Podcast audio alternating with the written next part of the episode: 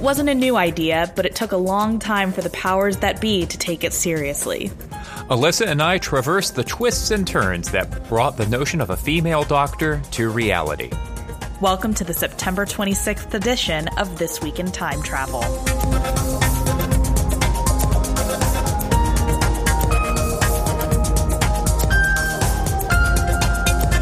Just a couple of weeks, and we're almost there to the start of season 11. Series 11, excuse me. Ah, I'm such a bad fan. Shame on you, Chip. But I- not really, because I do that all the time. Uh, that's right.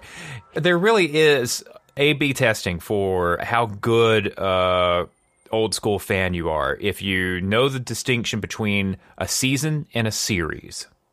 In fairness to us Americans, we use season and series differently than how they do. So there's a little bit of ingrained programming to get over. Speaking of ingrained programming, once upon a time, it was unthinkable that a doctor could be anything other than a man. On today's episode of This Week in Time Travel, we're going to dig into sort of the history of how we got to this point. This is going to be adapted from my Black Archive book that just came out recently. So there will be some pieces of it that are left out. And trust me, you do want the full story because it's even weirder than you think it is. But we're going to give you some of the highlights this time around. And uh, I hope that you enjoy it. But first, as usual, we get into the news and we'll start off with a quick walk through some of the highlights of Thursday's Doctor Who magazine that came out, which increasingly is becoming a source of official information because they've managed to lock down all other sources pretty much. It's kind of a source of whatever little drips and drabs Chibnall deigns to pass on to us this week. Right. And um, among the drips and drabs were uh, some episode previews that could not have been less informative because they are very good and spoiler protected for our first two episodes The Woman Who Fell to Earth and The Ghost Monument. Basically, what Chibnall is willing to tell us about The Woman Who Fell to Earth is it is a story about aliens in Sheffield Which apparently there never are any. Apparently. And that the Ghost Monument is a story that picks up soon after the first episode and is a stranded in space story. No more details for you. None. No details. He does provide in his production notes column, uh, Chris Chibnall does provide something of a defense of the Sunday scheduling. And uh, he spends an awful lot of time about how ratings have changed since Doctor Who came back in 2005 to today. He talks about the importance of not just the overnight ratings, not just the plus seven uh, ratings, but also the plus 28 ratings, the, the people who've time shifted episodes for four freaking weeks. That strikes me as a little bit defensive, but also a little bit, you know, realistic. Fans are going to be watching how Doctor Who does on its new day with its new doctor like a hawk. And he is telling fans in his production notes to just, you know, take it all in stride. But because overnight ratings do have some importance still, he's also asking fans to please recruit. If you've got any friends who have been on the fence about Doctor Who or have drifted away, come on. This first episode is a perfect jumping on point. Come on, bring him over. Also, since he's not revealing any details about the show, he really doesn't have anything else to talk about in his production notes column, which may be why we get so long of a discussion of ratings. hmm There was an interesting conversation on the most recent episode of the excellent Reality Bomb podcast where the fact that Doctor Who is not only making such a breathtaking change in its leading actor, but also is moving to a entirely new night. Fans are going to want to compare ratings from year to year, and it's by moving from Saturday to Sunday, it's just apples and oranges. We just don't know how it's all going to affect everything. So, you know, the biggest question is do people like it? Basically. Everything else is academic. And also, kind of at this point, irrelevant. Like, it's not going to get canceled after this first season. It's just not. Like, I think we're a very data driven kind of fandom in certain corners of it. And Love the numbers if that's your thing. Get into the math. Do not use them to make doom and gloom predictions. We're going to have enough of the trolls trying to insist that this season is going into the toilet. We do not need to be feeding into that attitude. Have No. fun with the numbers a little bit later. No, but if you are really, really concerned about ratings and other stats, I do commend you to the Radio Free Skaro podcast and be sure to send a message over Twitter to Warren Frey at Radio Free Skaro asking him about ratings and stats. That's at F R E Y B U R G. Didn't we just have a discussion about how we were not going to be trolls or feed the trolls? I'm not feeding a troll. Warren's a perfectly upright human being. Warren is going to kill us at the next Gally. Well, me possibly. You'll be fine. I'll be there with a cocktail enjoying the show. Ah, DWM also has some uh, profiles of the new and returning production staff. I had forgotten that Andy Pryor, who has been there right from the beginning, has been retained as casting director. There's also an article that I took particular note of a history of TARDIS interiors that barely gets us into the 80s. And then, hmm. So you're possibly going to need at least another issue of the magazine to get through the rest of the classic series and into the moderns. There has been lots of speculation about when we're actually going to see the TARDIS in this season, and I take this as a hint that it's going to be a while. I'm just saying. I do not buy into this theory. I have many friends who subscribe to this, and I love you all dearly. I don't think that that is going to be the case, but we will get it when we get it. In other news of the world of Doctor Who, there's a good rundown by Chuck Foster at DoctorWhoNews.net of Jodie Whittaker's upcoming media blitz. She's going to be all over the place over the next week, including the Graham Norton show. And this is great. Jodie Whittaker, up and coming actress, alongside, oh, I don't know, Lady Gaga and Bradley Cooper and Ryan Gosling and Rod Stewart all on a single episode of Graham Norton show and she's going to be there right on the couch with all of the others. She must be pinching herself. This is the power of Doctor Who. This is the power of being named the new Doctor before a single second of an actual episode has aired. I'm just really looking forward to seeing her and Lady Gaga talk together. That's going to be fantastic. We have new Missy the Audio Adventures episodes coming from Big Finish in February 2019, including Rufus Hound as the meddling monk. Okay. But standalone adventures with Missy and no doctors around. Michelle Gomez recording stuff remotely while she was shooting The Chilling Adventures of Sabrina for Netflix. Which is just very, very in brand for her. I think being Madam Satan and Missy at the same time is a is a pretty good character role right there. You know, it gets you gets you into the mood every single day. Uh, did anything else happen in the last week, Alyssa? I'm not sure. I feel like maybe something kind of big and massive and overwhelming and exciting might have happened, but oh yes, a new trailer came out. And because this is a Tuesday dropping episode of the podcast, everybody's already seen the trailer, everybody's already talked the trailer, but you know, it's our turn. It's great. Uh, they leaned in again to the same uh, Macklemore and Skylar Grey glorious song that they used for the date reveal teaser. And I continue to be very happy about that and thumbing my nose at old fashioned fans who don't care for that. Any big takeaways for you from the trailer? Have you ever seen that birds' rights activist Twitter account that just has one tweet that says, I am uncomfortable when we are not about me? That's sort of my entire feeling towards people that are not fond of the glorious song in the trailer to the point of actively hating on it. Like, if that's not your song, that's not your song. But it's really appealing to a new audience of people. This is positioning it as the major pop culture iconic moment for everyone to get in on. This is also specifically appealing to internet fan culture amongst fairly young fans. Like this is exactly what I would expect to see from a fan made trailer. The song is modern, upbeat. It has lyrics that are incredibly thematic to what we are expecting to see for the new Doctor in the new season. It's very wonderfully produced, beautifully edited. This is really appealing to the new generation of people that this show is going to bring in because guess what people? That's how the show survives from year to year and generation to generation. It appeals to the new. The doctor says that, you know, I'm the doctor. I help people. When when I see people who need help, I can't help but get involved. Or language like that that she shares while she's wearing uh, Peter Capaldi's old costume.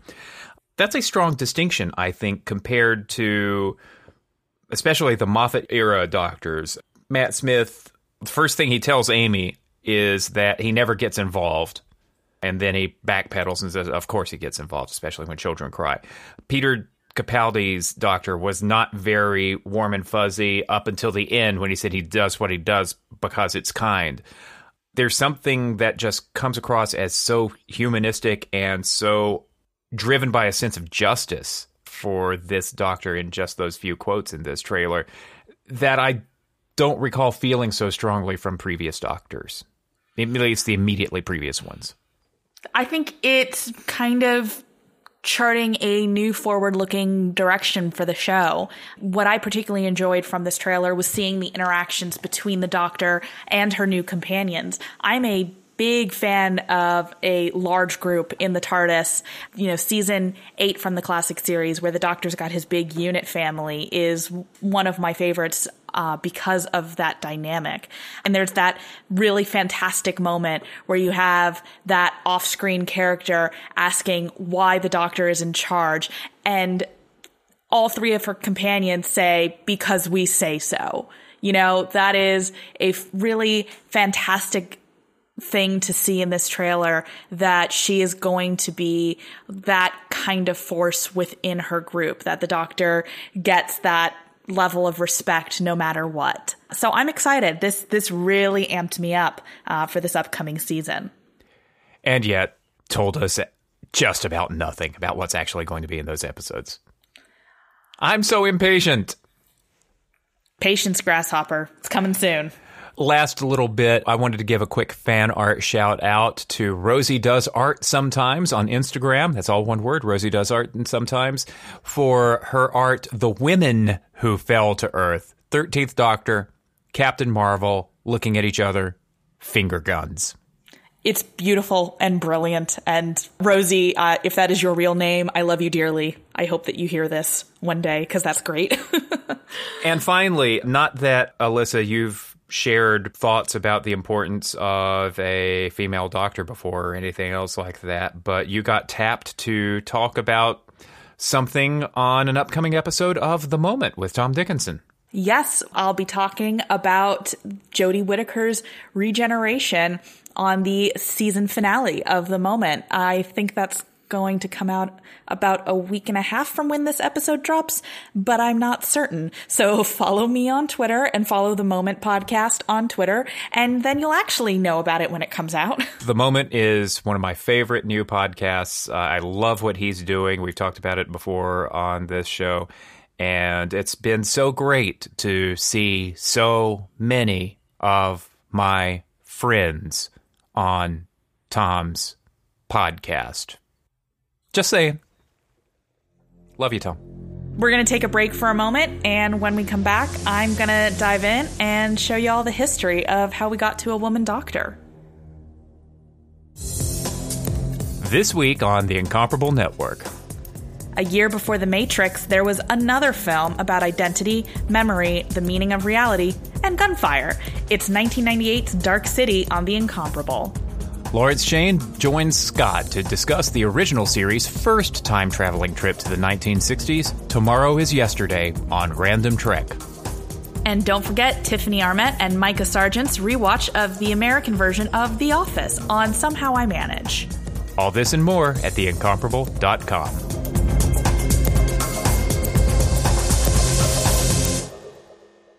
So, really, Alyssa, nobody ever suggested that the doctor should be a woman until, you know, we saw Jodie Whittaker take her hood off in that trailer last year, right?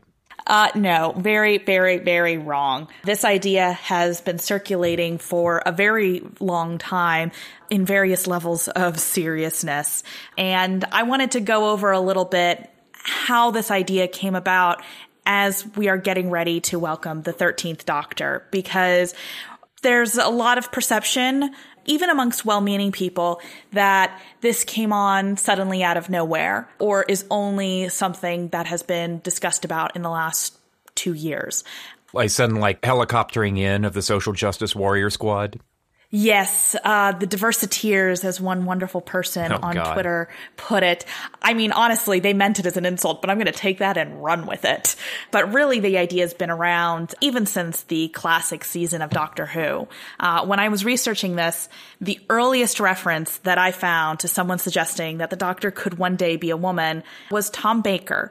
During his announcement that he would be leaving the show, he wished the next Doctor the very best of luck and said, whoever he or she is. Now, when I first joined fandom, this was a thing that was passed around between fans online as evidence that there had been a lot of support for the idea very early. I found out later, though, that this was not really meant seriously. Tom Baker and the showrunner at the time, John Nathan Turner, had gotten a little drunk before this announcement that he would be leaving was made it was kind of intended as a joke on the reporters in the audience, and they got a lot of really great headlines out of it.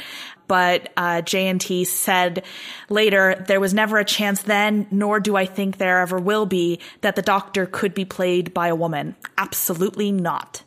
So this was really not quite as serious and sincere as I originally thought it had been, but the idea was introduced and had started percolating around that time. And then, of course, there was Doctor Who's original creator, Sydney Newman. He had not worked on the show for quite some time, approximately two decades. And in 1986, he submitted a proposal to revitalize the show, which included regenerating the Doctor into a woman. Now, we actually don't know how this idea was received. There's no documenting paperwork at the time to indicate how people in the BBC viewed this. There's a lot of interesting context in our friend Graeme Burk's biography of Sydney Newman. So I would highly recommend that you go and read that as well uh, to get more information about what led Newman to propose the idea. But obviously it never happened. And shortly thereafter, the series was canceled. But during the wilderness years, there were a few other moments where we saw the potential of a woman doctor. And one of them was delivered by a future showrunner. Yes, Steven Moffat in his comedy special for charity had Joanna Lumley play a future version of the Doctor in The Curse of Fatal Death. Now, this was a parody, obviously. It was meant to be humorous and satirical. So it's a, it's a you know, it's Steven Moffat comedy portrayal of the Doctor, and I'll sort of leave it there. And uh, it might What, be you don't want to go into all of the stuff about the doctor communicating with farts? Not particularly, no. There's a lot of funny moments to The Curse of Fatal Death, and as you might imagine, uh, quite a few eyebrow raising moments, particularly in uh, how Joanna Lumley's version of the Doctor was written. But she was not the only alternate woman doctor that was circulating in Big Finish's Unbound series, they propose some what if scenarios, uh, not intended to be canon, but really intended to get you to think about how the show could have gone in different directions if different things had happened. And in their audio Exile, Arabella Weir played a woman version of the Doctor. Now, this was intended to be a sort of out there version of the doctor, hard drinking, kind of ridiculous, but kind of messed up version of the doctor. And there's been some regret expressed since the time that it was produced about really how they portrayed a woman doctor. I think the most disturbing aspect of it was that they suggested in the audio that the only way the doctor could change genders during regeneration was by committing suicide, which was a just completely stigmatizing and horrible suggestion for that to happen.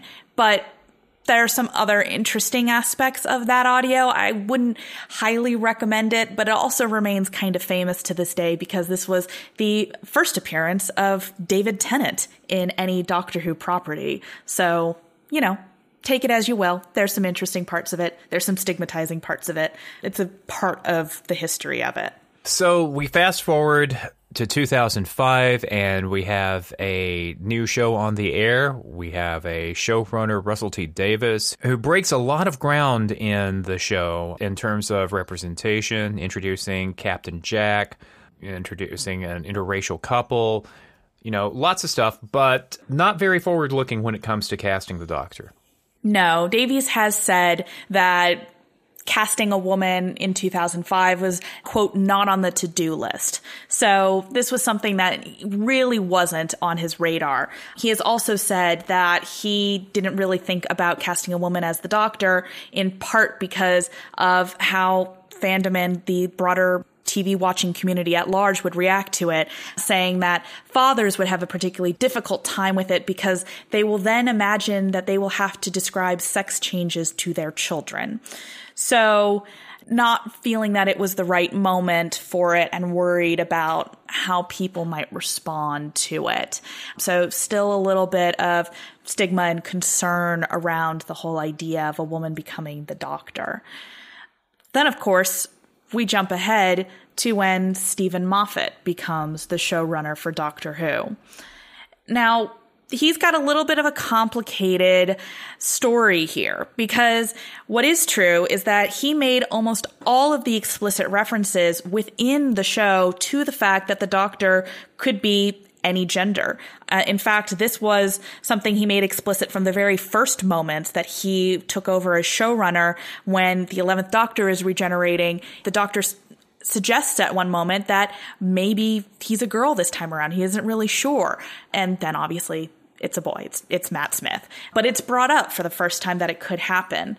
However, Moffat does often have a lot of controversy around him because though he cast three different doctors, he never took the opportunity to cast a woman in the role, and he doesn't appear to have seriously considered a woman to ever play the doctor. His glib humor has also caused some controversy within fandom the subject of the treatment of women and of women's issues in Steven Moffat's Doctor Who really triggers some profoundly polarizing opinion. He's got a lot of feminist defenders and feminist detractors. So complicated is absolutely the right word for Steven Moffat, I think. One moment that I particularly think of is when they were making the announcement that Peter Capaldi was going to be the next doctor, he made a joke at the expense of Helen Mirren, who had been one of the most prominent voices at the time, uh, suggesting that the next doctor should be played by a woman. And he joked, I like that Helen Mirren has been going around saying this. I think it's about time that the Queen was played by a man, referencing the fact that Helen Mirren had been the Queen in two separate productions, which was fairly gutting for a lot of people that had been advocating for a woman to play the Doctor because he kind of presented it as something ridiculous and silly and out there. So even though he's the one that wrote in most of the explicit references to the fact that a woman could play the doctor and really laid the groundwork uh, for Jodie Whittaker to come into the role, he's not been the best about showing that, yeah, we should take this seriously and it's definitely a possibility that should happen. You know, he's cracked jokes at supporters' expense, which has made it difficult to really give him all the credit that he deserves. Right. So, some of the stuff that we're seeing in other fandoms, I'm especially thinking about Comics Gate right now. There is this mantra among conservative fans who, basically see casting a woman or having a character gender changed or a comic book character, say, being replaced by a character of minority descent or something like that. They see that it's not good storytelling. They see that it's diversity for diversity's sake. And I think that you see that tension a lot with white male showrunners. And I think Steven Moffat sort of fell into that trap himself with at least one quote that you want it to be the right thing. He, and he, he and he thought that Peter Capaldi was absolutely the right actor for the role of the Twelfth Doctor. And yet, what was that quote? Something about it, it should never be a political decision? Yes, he said it's not a political decision, it's an aesthetic decision and always will be.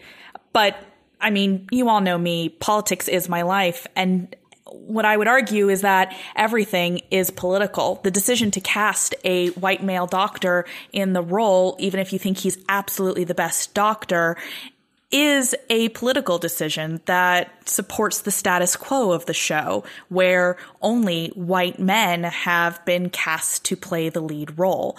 And even the argument that it's an aesthetic decision is a really curious one to me, because one of the other things that he said around the time that Peter Capaldi was cast, that it was so impressive he cast such a different white man to play the role because what if it was another young man with floppy hair? The show would lose a bit of its magic.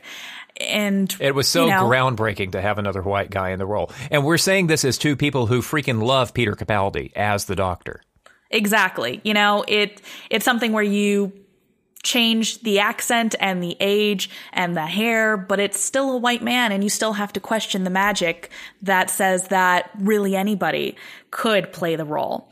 But Steven Moffat has also gone back and forth on this a little bit because he later went against his own advice when he cast Michelle Gomez to play the Master, a Time Lord that had to that point only been played by white male actors, except for one point in which he was a crispy burned alive human. But there was a white man underneath all of those prosthetics, so does not count.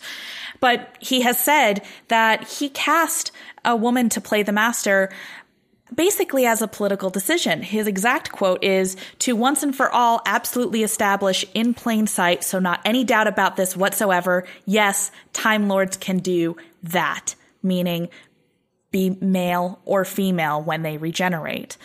Uh, so he made the decision to cast a woman before he had made a decision about the actor, which is very, very much against his previous advice. So he does go back and forth and change his mind and evolve a little bit on this issue. And now that brings us up to Chris Chibnall when he decided to cast his own doctor. Now, I've argued for a very long time that if and when a woman was cast for the role, it was going to have to be a very intentional decision. It was not going to be an open casting process of, yes, bring in absolutely everybody and we will see who the best actor is. I thought that the showrunner would need to be very intentional about it to decide, yes, this time the doctor should be a woman and I will find the best actress to play the role. Because otherwise, if you're going to think about your quintessential ideal doctor, you are going to go back to the default, which is white man. So I think we needed somebody to be more intentional about this. And Chris Chibnall has said from the beginning, he was only going to cast a woman for this role. He had decided that his first doctor, when he took over as showrunner, was going to be a woman, and he found the absolute best actress for the role, which was our own deeply beloved Jodie Whittaker. So that is the weird, complicated, convoluted history of how we got a woman to play the doctor. It's an idea that not a lot of people have believed in until very recently, even though it's been out there for decades. It took a lot of very difficult but deeply considered and thoughtful conversations to get there. And yeah, there were some trolls and there was some hurt feelings, but ultimately this fandom and the crew that makes this show all collectively came together to say, this is something that we want. This is something that we're ready for. And this is absolutely the best person to take us into the future. You kind of knew that it was going to happen because I could only imagine the kind of public revolt that would have happened if the 13th Doctor had been another white male. You know, at that point, it was something that we felt was really needed at that time. We felt it had been long enough. And, you know, it's kind of like Moffat said the show loses a little bit of its magic every time you hold to the status quo and don't live up to that potential that the doctor really could be anybody. So it was time. And I'm so glad that they had the courage to dive in and make it happen. Absolutely. People of color are still waiting. A good friend of ours once expressed disappointment that the casting did not go that far and have a female person of color in the role. It's going to take time. And for 55 years, Doctor Who has actually held to a fairly narrow vision of what the lead actor could be. The door has opened wider, it will open wider still.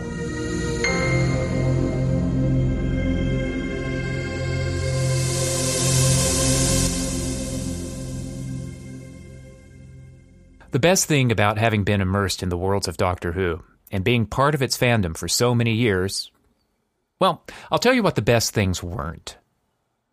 It wasn't meeting and interviewing fascinating creators. It wasn't attending Gallifrey One or other conventions. It wasn't finding my voice as a podcaster or becoming part of a large fandom community. It's the small fandom communities, the close friendships along the way that have sustained me. I'm not one of the cool kids. I never will be. And yet I've fallen into some relationships that I genuinely don't feel like I deserve. And when I've been at my lowest, I've benefited from incredible acts of undeserved kindness.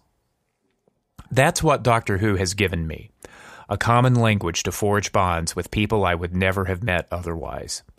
That common language, especially now on the eve of the 13th Doctor, is a language of inclusion, belonging, friendship, affection, and possibly most importantly, hope. I'm not taking anything away from the previous 55 years of fandom to say that there has never been a better time than now to be a Doctor Who fan. And I'm grateful that Doctor Who has given me the language and the conversational companions, eh, excuse me, conversational friends that keep me going today.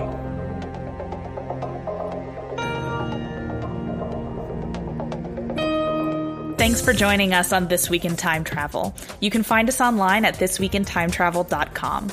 We're on Twitter at drwhothisweek. Chip is on Twitter at numeral 2 minute time lord, and I'm on Twitter and Tumblr at Whovian Feminism. We're also on Facebook too. Christopher Breen gave us our original theme music. David J. Lohr gave us our original artwork. Please review us on Apple Podcasts, consider becoming a member of the Incomparable Network, and tell all your friends about us. Next week, it'll be our last episode before Jodie Whittaker Day. Yay! We'll see you then. Bye bye.